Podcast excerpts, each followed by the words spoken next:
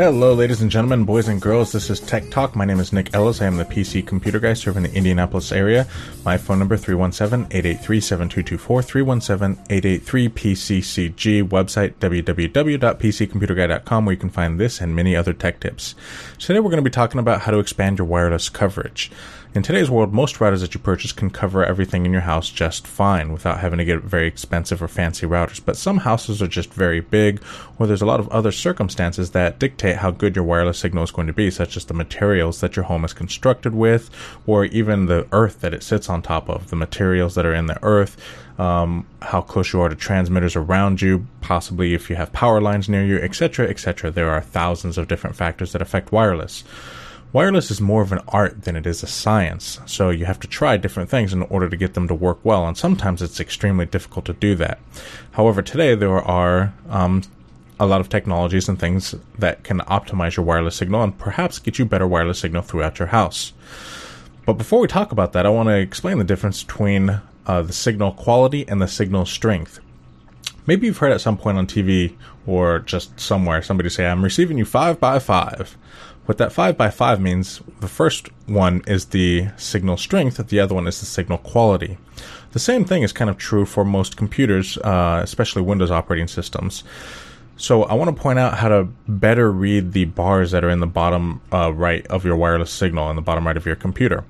If you have four bars and it's receiving at 48, that is better than five bars receiving at 11. Um, the first the the bars indicate the signal strength, but they don't indicate the signal clarity or the uh, the quality of the link speed. So the speed that the wireless can connect at will change depending on how good the quality of the signal is. So, just to repeat, you have two factors. One, the bars that are down there that you see in Windows and in most operating systems. Um, and then the second is the link speed itself and you can get that in Windows by right clicking on it, doing status, and then um, uh, you can see where it shows the link speed there.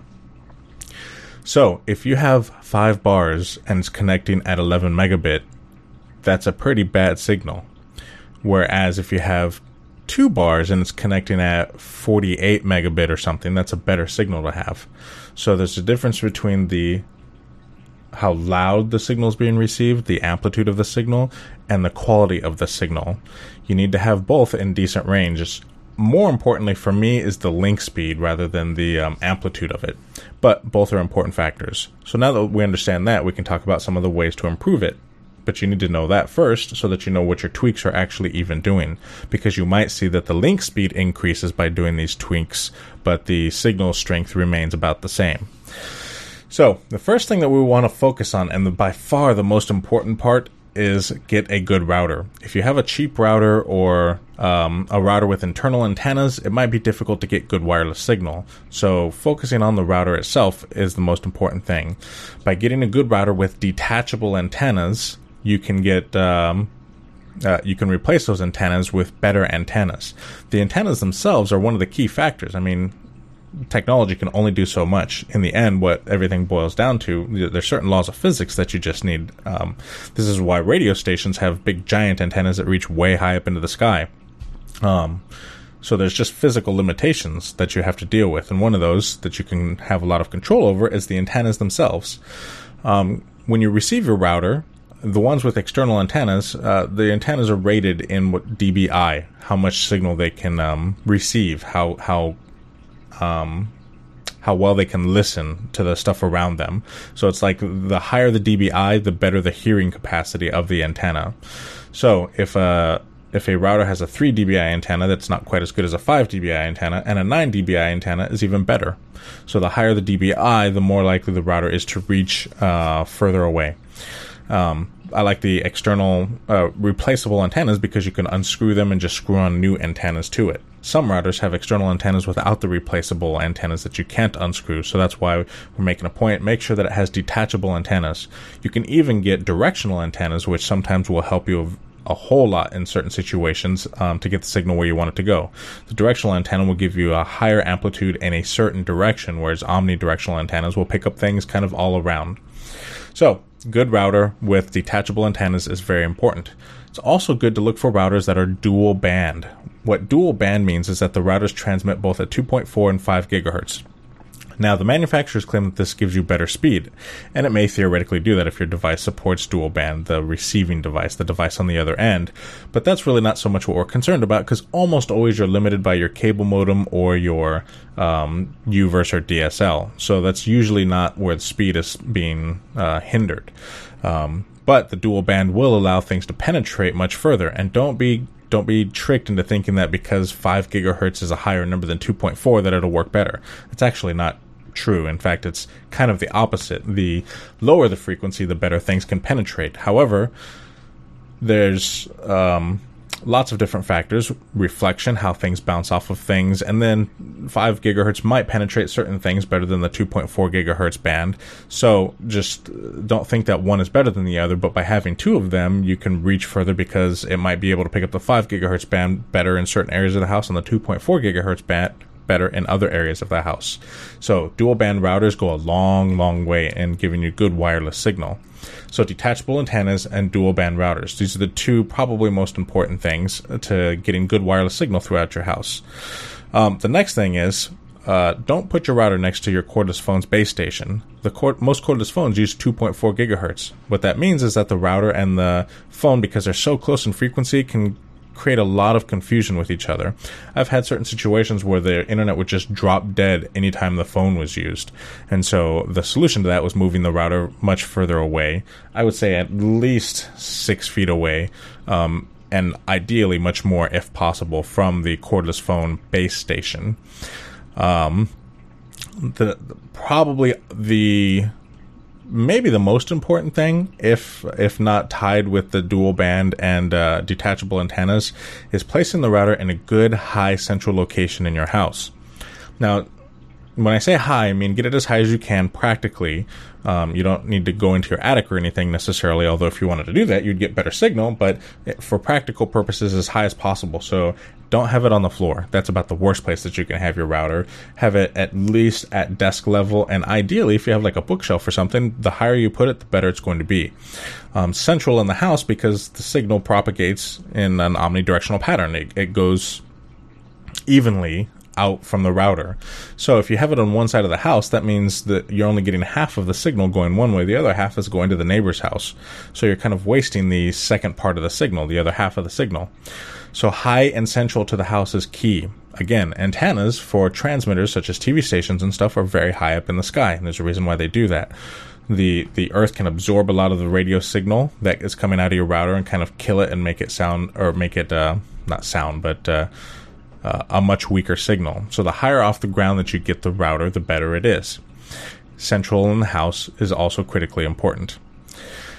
And if you want to get into the more advanced stuff, just talking about routers themselves, then you can log into your router and you can disable wireless B support. The wireless B technology, if anything connects at wireless B, it can actually hinder the the newer technologies and the better features that are um, available in the routers, and so it can kind of dumb it down and uh, have negative impact on the performance of it. So that's a little bit harder to do, but uh, if you know how to do that, disabling wireless B will help with that.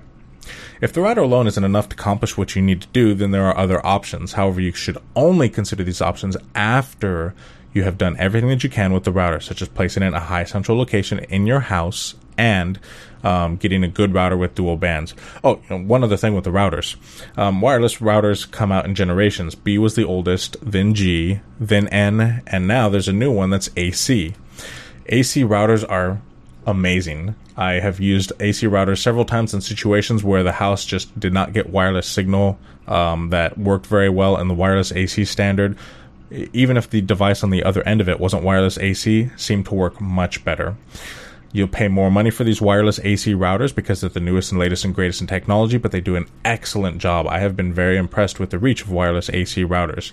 I personally like Asus routers. My favorite is the Asus uh, AC1750 router. I've had very, very good results with that. So wireless AC is good. Wireless N is also good. Um, if it's G or earlier, you probably want to replace your router if you're having issues. If you're not having issues, then just keep using what you're using. So, what are these alternatives that we're talking about if everything else does not work? Well, you have something called the wireless access point. Wireless access point is basically an extension of the wireless through a wired connection.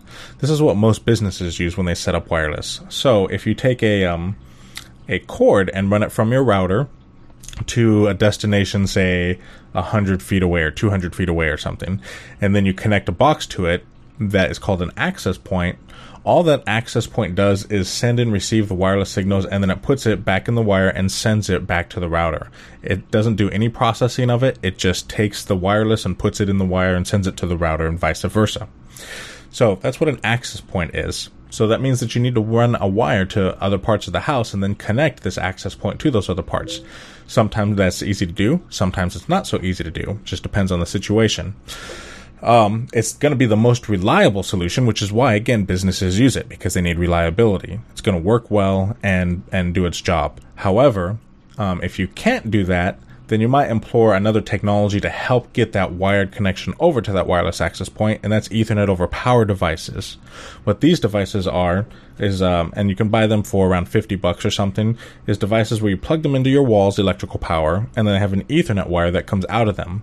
You'll need two of them, and one of those Ethernet wires on one side goes into the router, and then on the other side of the house, you plug it into the wire, uh, to your electrical outlet, and then it has a wire coming out, and you plug it into your access point. What it's actually doing is it's converting the Ethernet signal, the data, into the house electrical wire, transmitting it through the house electrical wire, and receiving it on the other end, and turning it back into the normal signal. This device sometimes works well and sometimes doesn't. It's hit or miss, and so the only way you're going to know is if you try it. Um, it depends on how the how far it has to run through the electrical wiring, what the how things are set up in the fuse panel, what kind of uh, devices are emitting RF noise around the house, etc., etc. So I would say that I have about um, mm, a 60% success rate with those.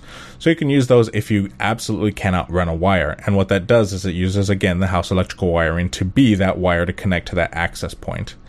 So the access point, the wireless access point needs some kind of physical link that goes back to the router. So that's one of the alternatives. That's the that's the preferred way if you can do it that way. However, if you can't, the other solution is the repeater.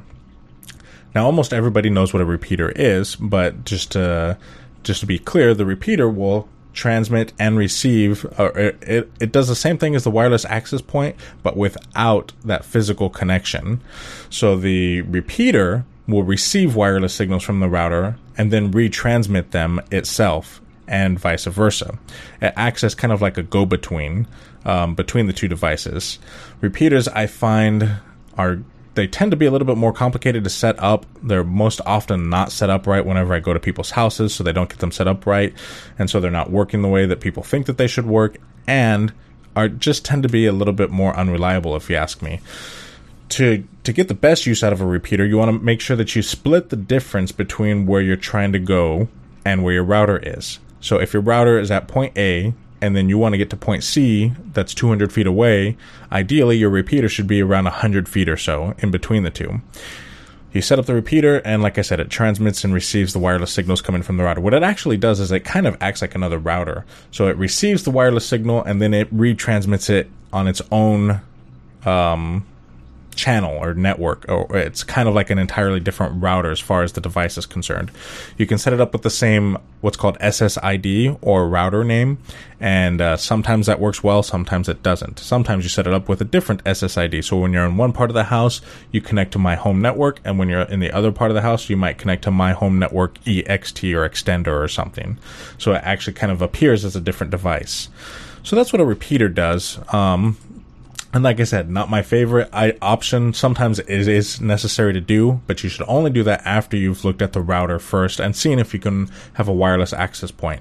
You're probably going to need to reset devices more frequently with that kind of setup, but if that's what you have to do, then go for it. Um, Asus, uh, again, I've had a lot of success with using Asus routers as repeaters. Um, a lot of the Asus routers in the configuration allow you to set them either as a router or a repeater or an access point, which is another reason why I like them. The device can do all three options. So if you set it up as a repeater through the um, configurations, then I've had some success with that more than other devices. Again, external antennas for the repeater is also important so that it can pick up the signal from the router and retransmit it well. So um, external antennas again is the key for that kind of stuff, and also actually for the access point. So, in conclusion, the focus is on your router. Make sure that you have a good router. Make sure that the router is set up properly and is in a good location and has good antennas. If it doesn't have good antennas and you have replaceable antennas, the first thing that I would do is try to replace your. You can find 7 or 9 dBi antennas from Amazon or eBay for pretty inexpensive. If you have a dual band router, you want to make sure that those antennas are for dual band because there's a difference between the 2.4 and the 5 gigahertz. So, uh, but you can find them for less than 30 and possibly even like 15 bucks or something like that. And that will go a long way in and of itself. So focus on the router first, get it set up in a good spot, get good antennas on it if it doesn't have good antennas on it, and uh, then go from there. If that doesn't work, consider the wireless access point if you can run a wire. Um, if not, you might use the Ethernet over power devices, try those out and see how they work. And if that doesn't work, then I go with the repeaters. Now, every situation is a little bit different. So whether I use a repeater or a wireless access point depends on the situation. But again, only do that after you've checked out your router, possibly even upgraded and replaced your router with a wireless AC router and uh, got good antennas set up on it, set up in a high central location. So these should be some pretty good tips that helps you uh, expand the wireless coverage in your house. Um, sometimes you can't move the modem. One last thought: sometimes you can't move the location of it because uh, it was installed in the basement by your cable company. Well, it might be it might behoove you to have the cable company relocate the modem up into the top floor of the house, central uh, to everything. It means that you have to spend a little bit of money to have the cable company come out and relocate things, but it'll just do a much, much better job. Remember, your router is the epicenter of all the data communication in and out of your house. So your Netflix, your your tablets that connect to the wireless, your kids surfing on the internet, Facebook, email, etc., is all coming to and going from this router. So it's important to make sure that we we set up the router appropriately so that it can handle everything in a good, reliable fashion. So it might require a, phone call to the cable company or phone company to relocate the DSL so that it's in a better spot in the house. So that pretty much wraps it up for this episode of Tech Talk. Again, my name is Nick Ellis. I am the PC computer guy. Sorry for speaking a little bit quickly in this episode, but I know we had a lot of material to cover. Um, you can find this and many other tech tips again on my website, www.pccomputerguy.com. If you need help and you're in the local Indianapolis area with this or any other issues, you can give us a call. Our number is 317-883-PCCG. That's 883-7224. And even if you're not in the Indianapolis area, if you need help with many issues, we can do remote access support to help you get your computer running well. Until next time, thanks for listening.